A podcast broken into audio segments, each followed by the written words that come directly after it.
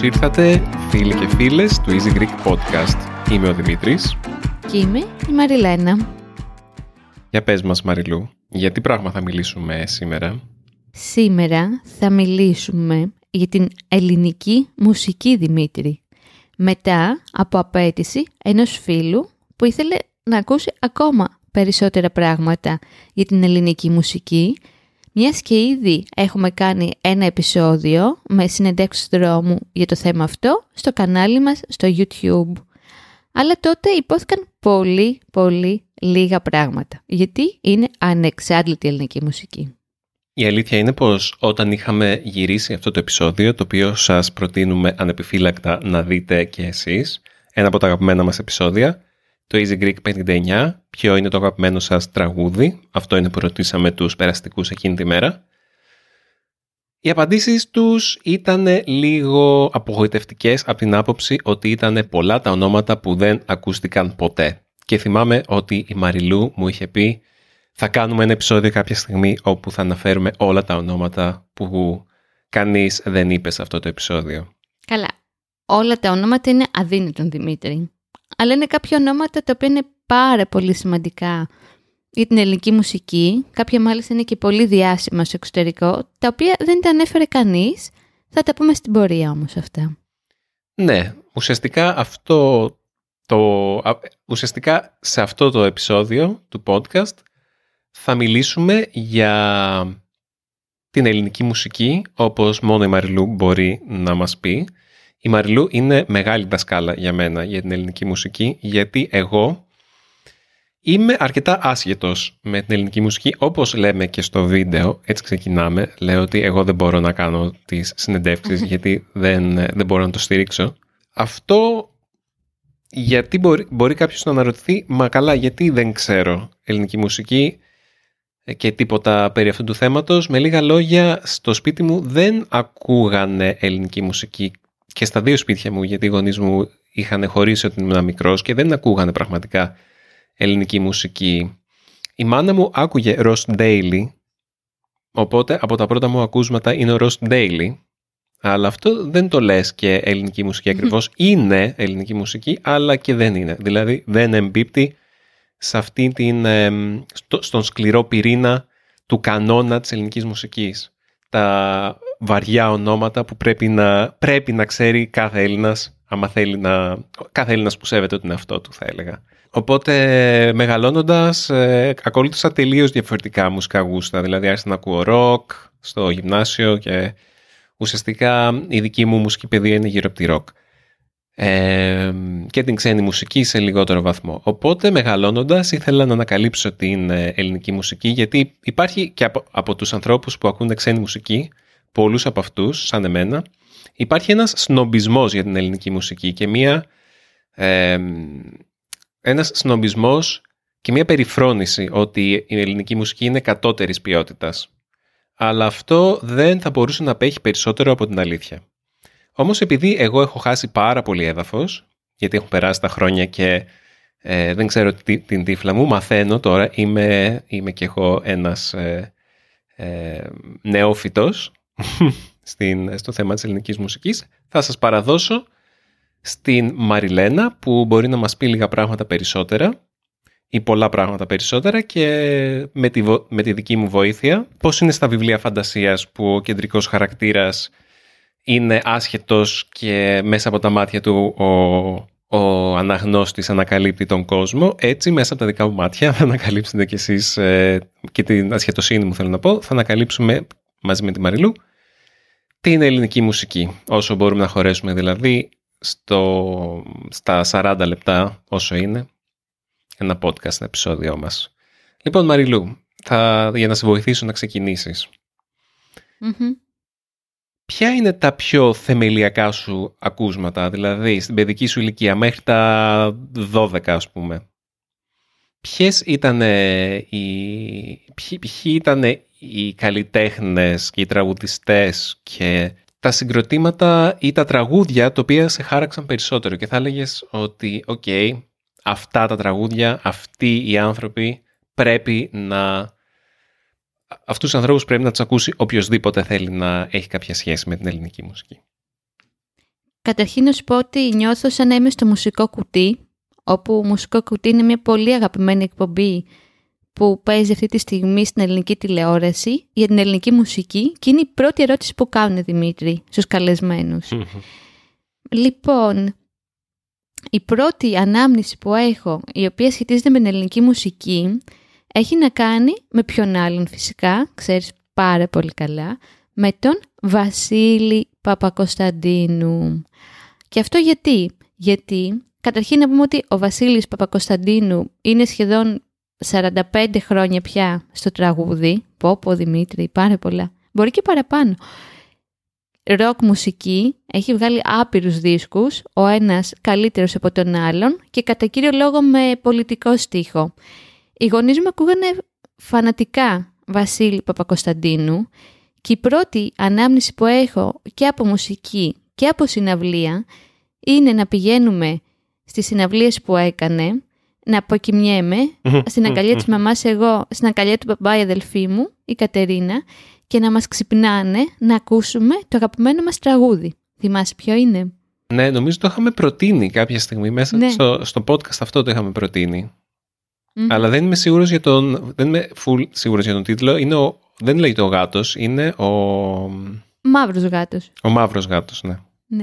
Που ήταν ένας γάτος μαύρος πονηρός, κάθε που ευράδιαζε ντύνονταν γαμπρός. Έτσι ξεκινάει αυτό το τραγούδι.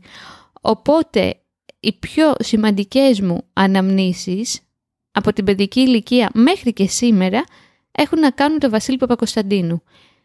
Είναι ο καλλιτέχνης που ακούγαμε στις γιορτές, στο έλεγα πρόσφατα μάλιστα, κάθε φορά που είχαμε γενέθλια ή γιορτή σπίτι, βάζανε τέρμα δυνατά οι γονείς μου στο pick-up το δίσκο που λεγόταν χρόνια πολλά, τον έχω δει δεκάδες φορές στη ζωή μου, σε καλοκαιρινές συναυλίες, σε χειμωνιάτικα κέντρα, σε φεστιβάλ του Κουκουέ, σε αντιρατσιστικά φεστιβάλ, παντού. Παντού υπάρχει ένας Βασίλης Παπακοσταντίνου. Αυτή είναι η πρώτη μου ανάμνηση. Πολύ σημαντικό ρόλο, όταν ήμασταν έτσι πιτσιρίκια, ακούγαμε, μάλλον άκουγε ο μπαμπάς Διονύση Σαββόπουλο Δημήτρη. Άλλο τεράστιο κεφάλαιο στην ελληνική μουσική και αυτό που λέω και ξαναλέω στο Δημήτρη είναι παρακάλα να μην πεθάνει γιατί είναι και μεγάλο ηλικίο, ηλικία για να προλάβουμε να πάμε να τον δούμε μαζί στη συναυλία. Ο Σαββόπουλος αρέσει και σε μένα σιγά σιγά, ενώ δεν τον ήξερα καθόλου. Πολύ, πολύ περιφερειακά ας πούμε τον ήξερα. Ε, με τον Μπέμπι, όπως έχουμε αναφέρει και στο podcast στο παρελθόν. Του τραγουδάμε τραγούδια του Σαββόπουλου ή τις μελωδίες τουλάχιστον, γιατί εγώ δεν γνωρίζω τους στίχους απ' έξω ή όλους τους, τους ε, στίχους.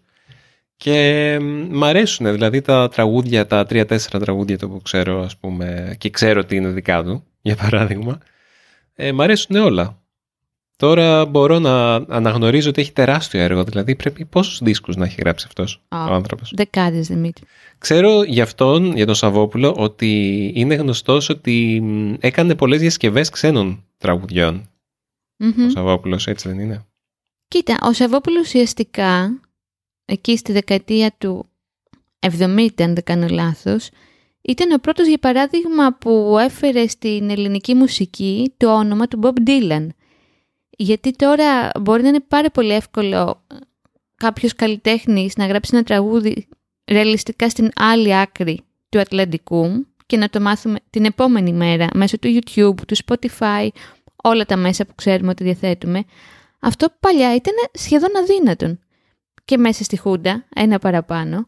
Οπότε ο Σαββόπουλος, για παράδειγμα, έχει κάνει διασκευή, δεν θυμάμαι ποιο κομμάτι του Ντίλαν, αλλά το ελληνικό λεγόταν «Ο Παλιάτσος και ο Ληστής». Οπότε με τον τρόπο του έφερνε και την ξένη μουσική που ήταν δαιμονοποιημένη τότε στα αυτιά των Ελλήνων. Δηλαδή πρέπει να σκεφτούμε λίγο Δημήτρη όταν μιλάμε για τόσο μεγάλους καλλιτέχνες και το την πολιτική κατάσταση που επικρατούσε τότε. Δηλαδή ο Σαββόπουλος είχε φάει πάρα πολύ ξύλο στα κρατητήρια. Δεν ξέρω αν ξέρεις αυτή την πλευρά της ζωής του και της μουσικής του καριέρας ας πούμε. Μάλιστα υπάρχει ένα τραγούδι που λέγεται «Έλσε σε φοβάμαι». Δεν ξέρω αν το έχεις ακούσει. Όχι. Όχι. Σαν βοή κυρίου, νομίζω κάπως έτσι πάει. Και θυμάμαι σαν τώρα ο φιλόλογος μας στο γυμνάσιο μας είχε πει ότι η Έλσα ήταν το κωδικοποιημένο όνομα για την ελληνική στρατιωτική αστυνομία. Μμμ. Οπότε παίρναγε τα μηνύματά του με τον τρόπο το Σαββόπουλος. Ε, μετά λίγο... Τώρα είναι πολύ μεγάλη ιστορία με το Σαββόπουλο. Δεν χρειάζεται Μην το να... πάμε μόνο. Ναι. ναι. Απλά θα σου πω το κάτι άλλο για, τον, ε, Ναι. για το ότι ο Σαββόπουλος και ο Βασίλης Παπακοσταντίνου έχουν το κοινό ότι σε μικρότερο βαθμό ο Σαββόπουλος και πολύ περισσότερο ο Παπακοσταντίνου με το ροκ έχουν σχέση με τη ροκ μουσική. Μμμ. Αλλά δεν είναι... Όταν ακούω για ελληνική μουσική, το πρώτο πράγμα που μου έρχεται στο μυαλό δεν είναι η ροκ. Έτσι δεν είναι.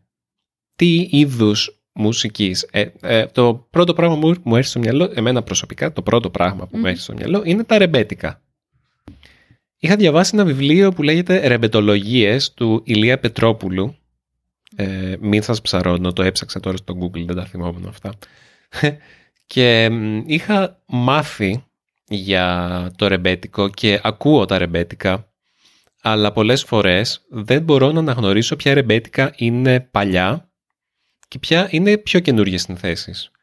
Να σου πω την αλήθεια, και στον πατέρα μου αρέσουν τα ρεμπέτικα, οπότε από όλες τις ε, μ, μορφές του ελληνικού τραγουδιού και της ελληνικής μουσικής, νομίζω ότι τα ρεμπέτικα είναι αυτά με τα οποία ήμουν πιο ε, εξοικειωμένος.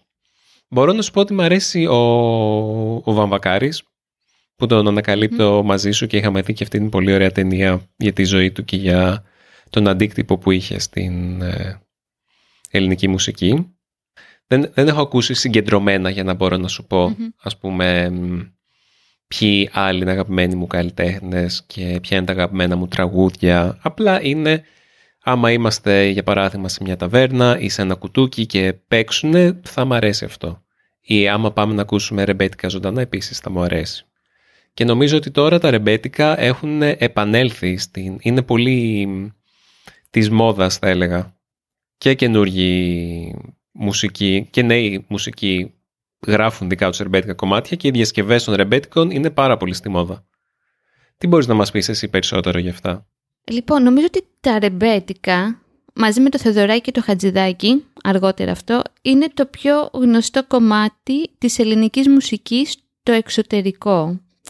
Εντάξει, θα πω κάτι πάρα πολύ κλισέ, απλά για να καταλάβουμε για τι πράγμα μιλάμε. Τα ρεμπέτικα θεωρούνται τα ελληνικά blues, δηλαδή ότι είναι για τον αμερικάνικο νότο τα blues, στην Ελλάδα είναι τα ρεμπέτικα. Θα έλεγα ότι το κοινό που έχουν με τα blues είναι ότι είναι μ, το, η μουσική των κατατρεγμένων. Ναι, έτσι των λαϊκών στρωμάτων, των φτωχών λαϊκών στρωμάτων, μπορούμε να πούμε. Δηλαδή τα ρεμπέτικα μπορούμε τώρα να τα ακούμε σε hipster καφενεία, όπως μας αρέσει να κάνουμε εσύ και εγώ όταν ήταν ανοιχτά βέβαια, όχι τώρα στην καραντίνα, και να πηγαίνουμε και να πίνουμε ρακόμελο και τσίπουρα και να τρώμε μεζέδες και να τραγουδάμε. Παλιά όμως τα ρεμπέτικα, όπως ξεκινήσανε, ήταν λίγο, ας πούμε, η μουσική του υπόκοσμου.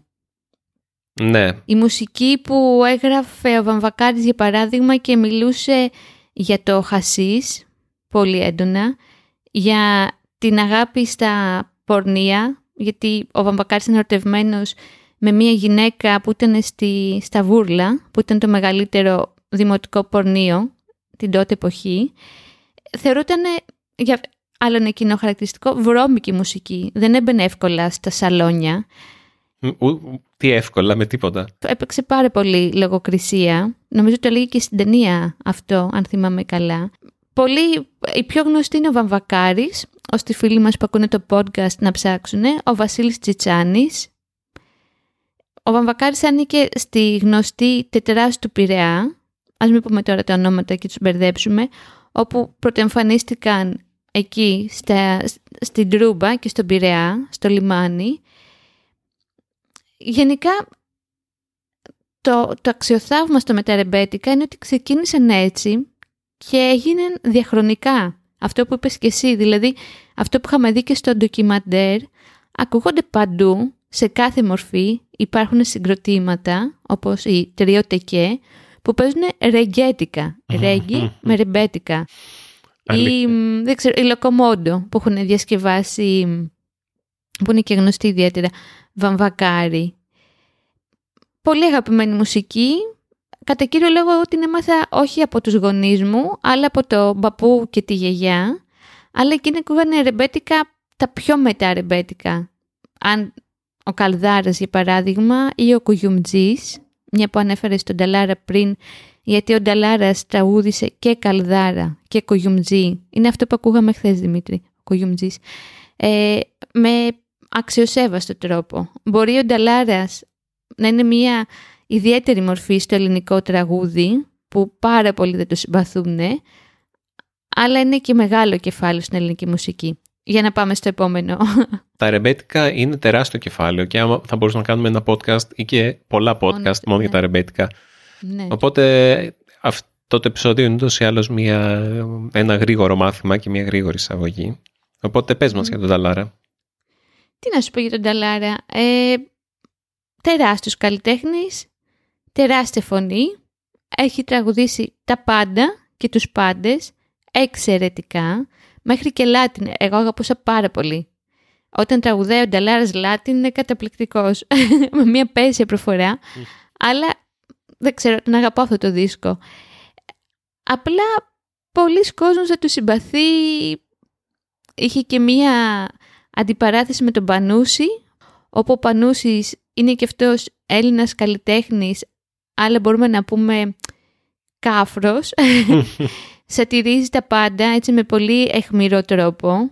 Την πολιτική κατάσταση, την άρχουσα τάξη, τα καπιταλιστικά έτσι δρόμενα, το έθνος, τη θρησκεία και υπήρχε μια μεγάλη αντιπαράθεση ανάμεσα σε Νταλάρα και σε Πανούση. Οπότε ο Νταλάρας για πολύ κόσμο είναι αντιπαθής για αυτό το λόγο. Εγώ συγκινούμαι κάθε φορά που τον ακούω, γιατί η φωνή του είναι διαμαντένια. Δεν υπάρχει δεύτερη φωνή στην ελληνική μουσική. Μάλλον υπάρχει. Μμ. Επόμενη γέφυρα. Ξέρεις για ποιον θα, πιω- θα πω. Ναι, ξέρω, φυσικά και ξέρω. Για πες. Ξεκινάει από Μήτρο και τελειώνει σε Πάνος. Ακροατές αγαπημένοι. Όταν ανακάλυψα ότι ο Δημήτρης δεν γνωρίζει τον Δημήτρη Μητροπάνο, μου πέρασε από το μυαλό να τον χωρίσω ή να ζητήσω διαζύγιο. Τι διαζύγιο, μωρέ, δεν, Τι- δεν ήμασταν ακόμα. ναι, ρε, έτσι τα είπα για το διαζύγιο. Ήμασταν πολύ λίγο μαζί. Εμ, Τον ήξερα. δεν ξέρω να σε... Το, περίμενε, Μαριλού, περι- Μαριλού. Τον ήξερα. Απλά σου είχα πει το τραγούδι του λεγότανε Ρίτα. ναι, ρε, ρητάκι. Με έχεις ρωτήσει, πες μου ένα τραγούδι του και σου είχα πει ε, η Ρίτα. Ενώ σαν τη Ρόζα, αλλά σου είχα πει η Ρίτα. για να καταλάβετε το μέγεθος της ε, της προσβολής και της Ασχετοσύνης. ασχέτωσης. Πολλές φορές βάζω στο Δημήτρη δίλημα, ακούμε Μητροπάνο και του λέω αυτό τι είναι, Μητροπάνος ή Πάριος, συνήθως το βρίσκει πια. Α, Πάριος, δεν μας έχεις πει για Κοιτάξτε. τον Πάριο. Περίμενε, ε, ναι, ναι. Δεν θα πω τίποτα για τον Δημήτρη Μητροπάνο. Τι να πω, ρε παιδιά, για τον Μητροπάνο; Ε, πες, πες, κάτι, πες κάτι για τον Μητροπάνο άμα, για κάποιον που δεν, δεν ξέρει τίποτα για αυτόν. Καταρχάς, τι τραγούδισε, Ωραία. αυτός έγραφε τα τραγούδια του. Τι κάνει, τι έκανε. Λαϊκός τραγουδιστής. Με το καλύτερο ζεμπέκικο που έχει χορέψει άνθρωπος πάνω στη σκηνή Μμ, την ώρα που τραγουδάει. μμ. Βαριά φωνή. ε, Βαριά, πώς να σου πω τώρα. ε, Είναι λαϊκ, λαϊκός άνθρωπος και λαϊκός τραγουδιστής. Έχει τραγουδήσει πάρα πολλά. Ο Μητροπάνος μου βγάζει κάτι το, ε, το, το λαϊκό, αλλά μόνο με την καλή έννοια του λαϊκού. Ξέρεις, αυτό το ντόμπρο, το σταράτο, το... Ε, όταν θα τραγουδήσω θα βάλω όλη μου την ψυχή μέσα σε αυτό. Κάτι, κάτι τέτοιο. Μα αυτό είναι. Ο Μητροπάνος, επίσης, είναι άμεσα συνδεδεμένος με τη Θεσσαλονίκη, παρόλο που είναι από τα Τρίκαλα, Δημήτρη. Εγώ αυτό δεν το ήξερα. Πες για τον Πάριο, γιατί τον αναφέραμε. λοιπόν, ο Πάριος τώρα... Τι να πω ρε γαμώτο, είναι τόσο πολλά. Ε, ο Πάριος είναι ερωτικός τραγουδιστής, Δημήτρη. Είναι αυτό που είναι ο τραγουδιστής που θα βάλεις να ακούσεις σε ένα ραντεβού. Πλάκα κάνω. Κάποτε, γιατί πια είναι παροχημένος. Όπως και όλα αυτά που λέμε, γιατί είμαστε boomers. Πια Τα νέα παιδιά δεν ακούνε ούτε Μητροπάνο, ούτε Πάριο. Όπως θα δείτε στο βίντεο ακούνε σκυλάδικα και μία μάγια μέλισσα, δεν ξέρω πώς τη λένε. Ο Πάριος έχει τραγουδήσει δύο πράγματα. Ερωτικά τραγούδια, αυτά τα πολύ αισθησιακά, αλλά έχει μια βαθιά ερωτική φωνή και τα νησιώτικα. Πήρε τραγούδια παραδοσιακά από τα νησιά και έγραψε, δεν θυμάμαι ποια χρονολογία, δύο άλμπουμ με νησιώτικα τραγούδια, τα οποία θα μείνουν και έχουν ήδη μείνει στην ιστορία της ελληνικής μουσικής. Δεν υπάρχει άνθρωπος που έχει τραγουδήσει πιο σωστά και πιο όμορφα τα νησιώτικα. Αυτός είναι ο Γιάννης Πάριος. Τι είναι τα νησιώτικα, Μαρινό; Τι είναι τα νησιώτικα, Δημήτρη; Λοιπόν, στην Ελλάδα πέρα από τους ε, μουσικούς και τους συνθέτες και τα ρεμπέτικα και όλα αυτά που σας έχουμε αναφέρει μέχρι τώρα, είναι πολύ έντονο το κομμάτι της παραδοσιακής μουσικής. Κάθε τόπος έχει τη δικιά του μουσική. Οπότε τα νησιώτικα τραγούδια, πολύ εύκολο, είναι τα τραγούδια που έχουν γραφτεί και μας έρχονται από τα ελληνικά νησιά. Μετά, στα νησιώτικα πάμε σε κατηγορίες. Άλλοι μουσική έχουν οι Κυκλάδες, άλλοι τα Δωδεκάνησα, άλλη μουσική έχει Κρήτη, δικό της κεφάλαιο, άλλη μουσική έχει Μυτιλίνη, οπότε τεράστια γκάμα τα νησιώτικα. Έχουμε την υπηρώτικη μουσική, τη μουσική που μας έρχεται από την Ήπειρο, κλαρίνα, κατά κύριο λόγο. Όταν ακούω παραδοσιακή μουσική, εγώ πάντως, ε, πάντα σκέφτομαι την Ήπειρο και τα κλαρίνα. Ναι. Σκέφτομαι, στην Πελοπόννησο δεν έχουμε χαρακτηριστική παραδοσιακή μουσική νομίζω. Δεν την ξέρουμε γιατί δεν έχουμε σχέση με τον τόπο. Ή δεν την ξέρουμε, ναι. Δεν νομίζω ότι υπάρχει μέρος που να έχει δική του παραδοσιακή μουσική. Σίγουρα. Εγώ τουλάχιστον όταν ακούω παραδοσιακή μουσική, σαν και εσένα σκέφτομαι την Ήπειρο και τα νησιώτικα, στα οποία συμπεριλαμβάνω και τα κριτικά. Θέλω να πιάσω, θέλω να αδράξω την ευκαιρία που λες για παραδοσιακή μουσική και να, θα ήθελα να αναφέρω τους Villagers, αλλά αυτό θα το κάνουμε στο τέλος. Θα σας πω εγώ κάποια δικά μου ε, αγαπημένα ελληνικά συγκροτήματα και καλλιτέχνες που δεν είναι, δεν είναι μέρος του χρυσού κανόνα που όλοι ξέρουν, είναι δικές μου επιλογές ας πούμε, ή δεν είναι τα, οι παλιοί κλασικοί καλλιτέχνες. Αλλά δεν θα μπούμε ακόμα σε αυτό το κεφάλαιο, γιατί θέλω να σε ρωτήσω Μαριλού, έχεις προσέξει ποιο είναι το κοινό ανάμεσα σε όλους τους καλλιτέχνες και τραγουδιστές και συνθέτες που έχουμε αναφέρει μέχρι τώρα; Ναι, είναι γέροι ή δεν ζούνε. Κάποιοι ζουν, άρα δεν είναι κοινό. Ε, είναι μεγάλη σε ηλικία. Όχι, είναι όλοι άντρες. Δημήτρη, το σκεφτόμουν τώρα ότι δεν γίνεται να πούμε για ελληνική μουσική και να μην αναφέρουμε τη Χαρούλα Αλεξίου.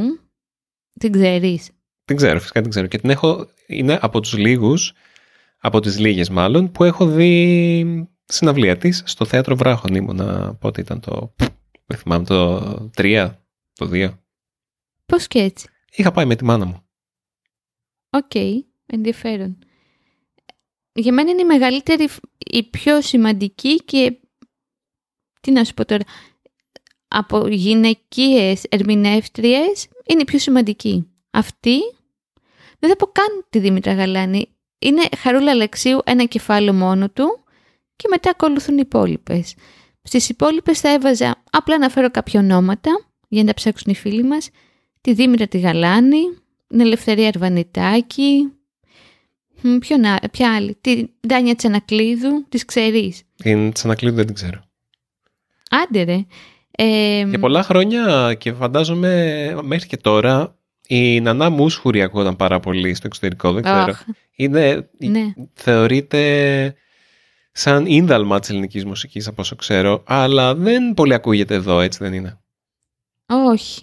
Για, δεν... για ποιο λόγο έχει γίνει hit ή είχε γίνει hit πριν κάτι δεκαετίες; Δεν ξέρω, αλλά έχει ενδιαφέρον να ταξιδεύουμε και βλέπουμε στα δισκάδικα συχνά αυτό που λες, Νανά Μούσχουρη και Ντέμι Ρούσο Ναι. στο Μόντρεάλ.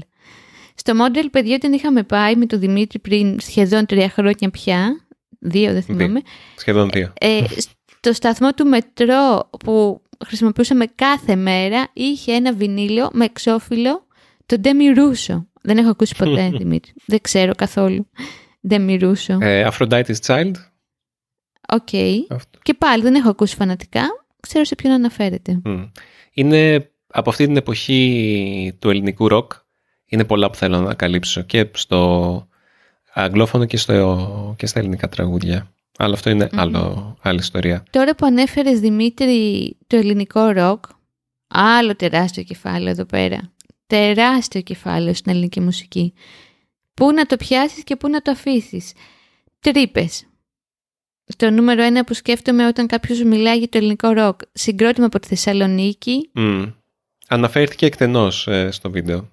Οι τρύπες αναφέρθηκαν. Μπράβο την ίδια εποχή που μεσουρανούν οι τρύπες ή λίγο αργότερα βγαίνουν και τα ξύλινα σπαθιά, τα διάφανα κρίνα με εξαιρετικά μαύρο στίχο, καταθλιπτικό, αλλά μια υπέροχη φωνή από τον Θάνο Ανεστόπουλο, που έχει αφήσει πια ιστορία στην ελληνική μουσική, όλα αυτά, τα τρία συγκροτήματα.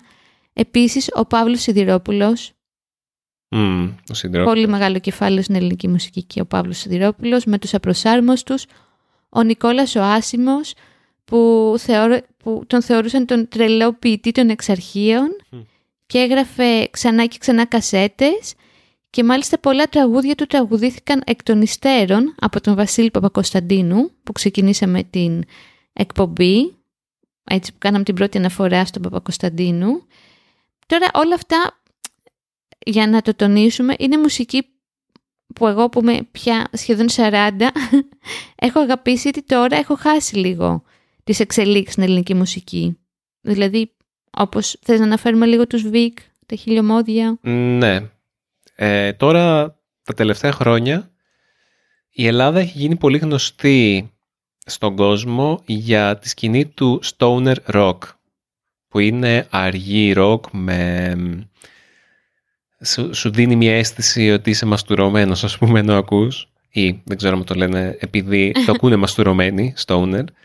Αλλά έχει ε, συγκροτήματα όπως, η, όπως είπες η, τα χιλιομόδια, Thousand Mods, η Planet of Zeus, η, όχι Night Stalker, αυτή είναι άλλη, η, η Night Stalker, όχι άλλη. Ναι, είναι και, είναι και Night Stalker σε αυτό. Είναι. Ναι. Τους μπερδεύω με κάποιους άλλους Night Stalker τότε. Και η αγαπημένη μου, η Vic, οι Villagers of Ioannina City. Κάναμε και μία αναφορά πριν σε αυτούς, γιατί αυτοί ξεκινήσανε μπλέκοντας υπηρώτικα, υπηρώτικη παραδοσιακή μουσική με stoner rock και το αποτέλεσμα είναι καταπληκτικό και τους έχω δει τρεις φορές live νομίζω και ο τελευταίος δίσκος που βγάλανε πρόπερση είναι πολύ ωραίος και αυτός.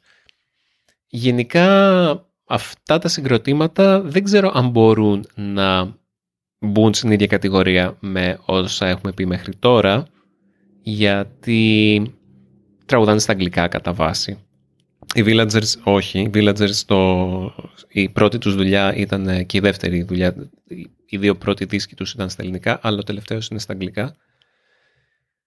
Ε, οπότε, ναι, νομίζω ότι όλα τα μεγάλα ονόματα που βγαίνουν τώρα στην Ελλάδα, που σε αυτή την ε, κατηγορία μουσικής τέλος πάντων, στη ροκ, ως επιτοπλίστων τραγουδάνε στα αγγλικά. Δεν ξέρω για ποιο λόγο, ίσως αυτές είναι οι αναφορές τους περισσότερο. Νομίζω ότι σε ελληνικό στίχο περισσότερο παίζουν στα σκυλάδικα και ίσως στη hip hop θα έλεγα ή στην trap. Α, δεν ξέρω.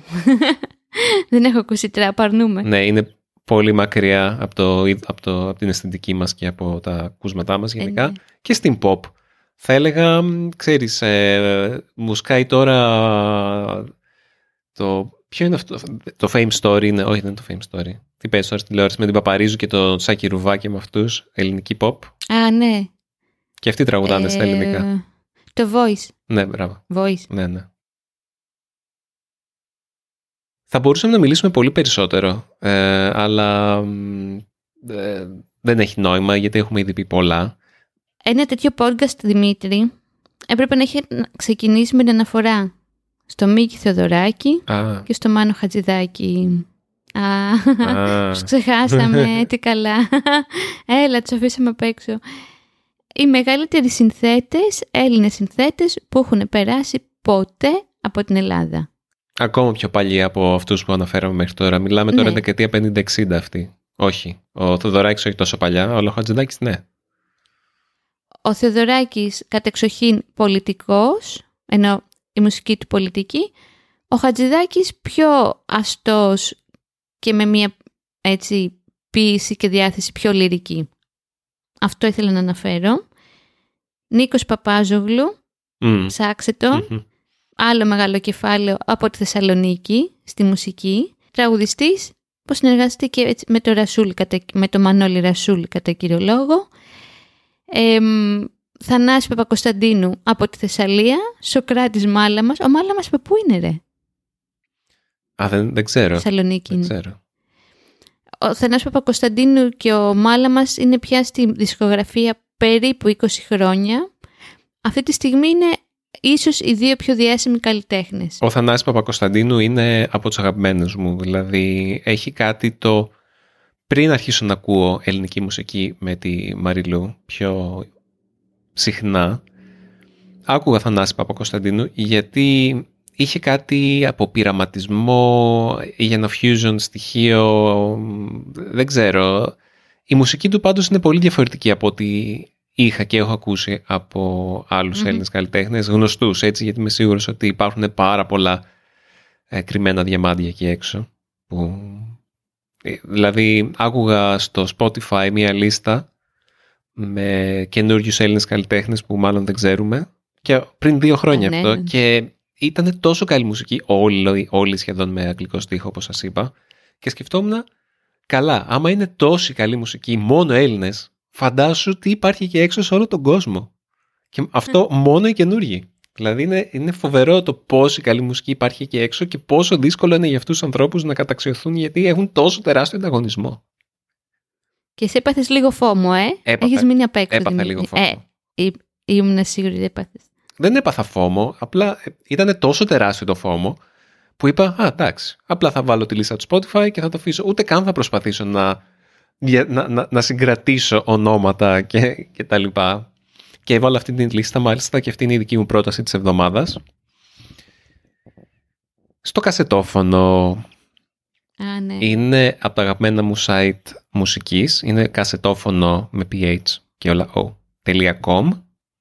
Είναι, δεν ξέρουμε ποιος το έχει αυτό το site, άμα είναι ένας, άμα είναι πολλά άτομα. Και η όλη λογική είναι τουλάχιστον 6-7-8 χρόνια που υπάρχει αυτό το site, μπορεί και περισσότερο. Και η όλη λογική είναι ότι είναι mixtapes με συγκεκριμένες, για, για συγκεκριμένες διαθέσεις. Είτε με ελληνική μουσική, είτε με ξένη μουσική. Μια στιγμή να σας πω μερικούς τίτλους από τα mixtapes που έχουν στο site. Σαν, ε, Ρεμπέτικο γλέντι, τσάι για σημειού, μπαλκόνι, καφές και τσιγάρα. τα ξέρεις όλα αυτά. ε; Ναι. Εμ, Και συνέχεια βγάζουν καινούριες ε, λίστες. Σας το λέω αυτό γιατί το κασετόφωνο είναι γνωστό και στο εξωτερικό και μάλιστα μου το έμαθε μία Φιλανδή φίλη μου. Μου είχε πει, α, ξέρεις το κασετόφωνο; Και ήμουν, «Ε, ε, Ε, δεν το ήξερα.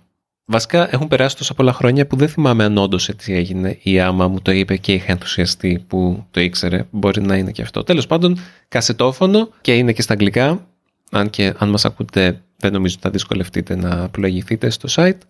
Οπότε θα το βάλω σαν link και στις σημειώσεις της εκπομπής για να χαζέψετε και να ακούσετε κι εσείς. Μαριλού, πρόταση της εβδομάδας από σένα. Η πρώτη εβδομάδα από εμένα, αν και δεν είμαι σίγουρη ότι υπάρχει με αγγλικούς υπότιτλους, αλλά και να μην έχει αγγλικούς, δεν έχετε ανάγκη, ξέρετε ελληνικά πια, ή μαθαίνετε ελληνικά, να δείτε το ρεμπέτικο. Α, Πώς τα φέρει. στο YouTube υπάρχει με αγγλικούς υπότιτλους στο ρεμπέτικο, ναι. Ωραία. Τέλεια. Ε, και αναφέρεται στην ιστορία της Ελλάδας μέσα από τη ρεμπέτικη μουσική. Εξαιρετική ταινία, πολύ διάσημη στην Ελλάδα. Ούτε εγώ, ούτε ο Δημήτρης την είχαμε δει μέχρι και φέτος το καλοκαίρι, που τυχαία την πετύχαμε την προβολή στην Κίμολο και αγαπήσαμε αυτή την ταινία αυτόματα και ο Δημήτρης και εγώ. Ναι. Να το δείτε. Ήταν και η, η κατάσταση στην οποία την είδαμε. Ήταν σε ένα θερινό σινεμά που δεν είναι θερινό σινεμά, είναι ουσιαστικά ένα σχέδιο. από το σχέδιο θερινό σινεμά στη, στο χωριό, στην Κίμολο. Ε, με πάνω στο χωριό, δηλαδή ψηλά, μπορούσαμε να δούμε από ψηλά τη μαύρη θάλασσα. Ε, είχε φαναράκια γύρω-γύρω με καντιλάκια και κεράκια και ε, φύσαγε κιόλας, ήταν το κάτι άλλο. Το κάτι άλλο και Ναι, η, ήταν πανέμορφο. η ταινία αυτή, παρόλο που είναι μεγάλη, δηλαδή για μένα θα ήταν καλύτερο να είναι 30 λεπτά μικρότερη σε διάρκεια, είναι άψογη σκηνοθετικά και η μουσική της είναι καταπληκτική. Νομίζω ότι α- Το Σταύρο Ξαχάκ. ναι. Ακόμα και άμα δεν δείτε την ταινία, ακούστε το soundtrack, δηλαδή ε, που, από μόνο του το soundtrack αξίζει. Πόσο μάλλον όταν ε, μέσα στην ταινία βλέπετε και τη ζωή της, ε, καλ- της τραγουδίστριας που τραγουδάει πολλά από αυτά τα... Βλέπετε τη ζωή των ανθρώπων που ουσιαστικά τραγουδάνε και γράφουν αυτά τα τραγούδια μέσα στην ταινία. Τέλος πάντων, ε, δεν θα πω περισσότερα. Εξαιρετική. Ναι, είναι η σούπερ πρότασή μας για αυτό το επεισόδιο. Αυτά από εμάς σήμερα. Νομίζω ότι έχουμε πει τόσα και μόνο ξύσαμε την επιφάνεια. Τι λες; Ναι, καλέ, τίποτα. Απλά να πούμε ότι κάναμε ένα podcast εισαγωγή. Μια εισαγωγή είναι αυτή, παιδιά. Είναι μια εισαγωγή. Είπαμε εμείς 10 ονόματα. Μπείτε, ακούστε, ψάξτε. Εδώ είμαστε για πορείες. Στείλτε μας mail. Εγώ με πολύ χαρά να σας βοηθήσω, να σας καθοδηγήσω. Για αυτό το podcast δεν έχουμε παράξενη Ελλάδα, οπότε αντί από εμένα, Και από εμένα. Ελπίζουμε να σας αρέσουν ε, οι μουσικές που σας προτείναμε και οι καλλιτέχνες και θα σας βάλω τα πάντα εκεί στις ε, σημειώσεις εκπομπής. Περιμένουμε τα σχόλιά σας, τις παρατηρήσεις σας, τις ερωτήσεις σας, τα πάντα στο easygreek.fm ή στο podcast παπάκι easypavlagreek.org Ελπίζω να απολαύσετε αυτό το επεισόδιο μας. Θα τα πούμε στο επόμενο πολύ πολύ σύντομα. Γεια χαρά σε όλους, να είστε καλά. γεια χαρά.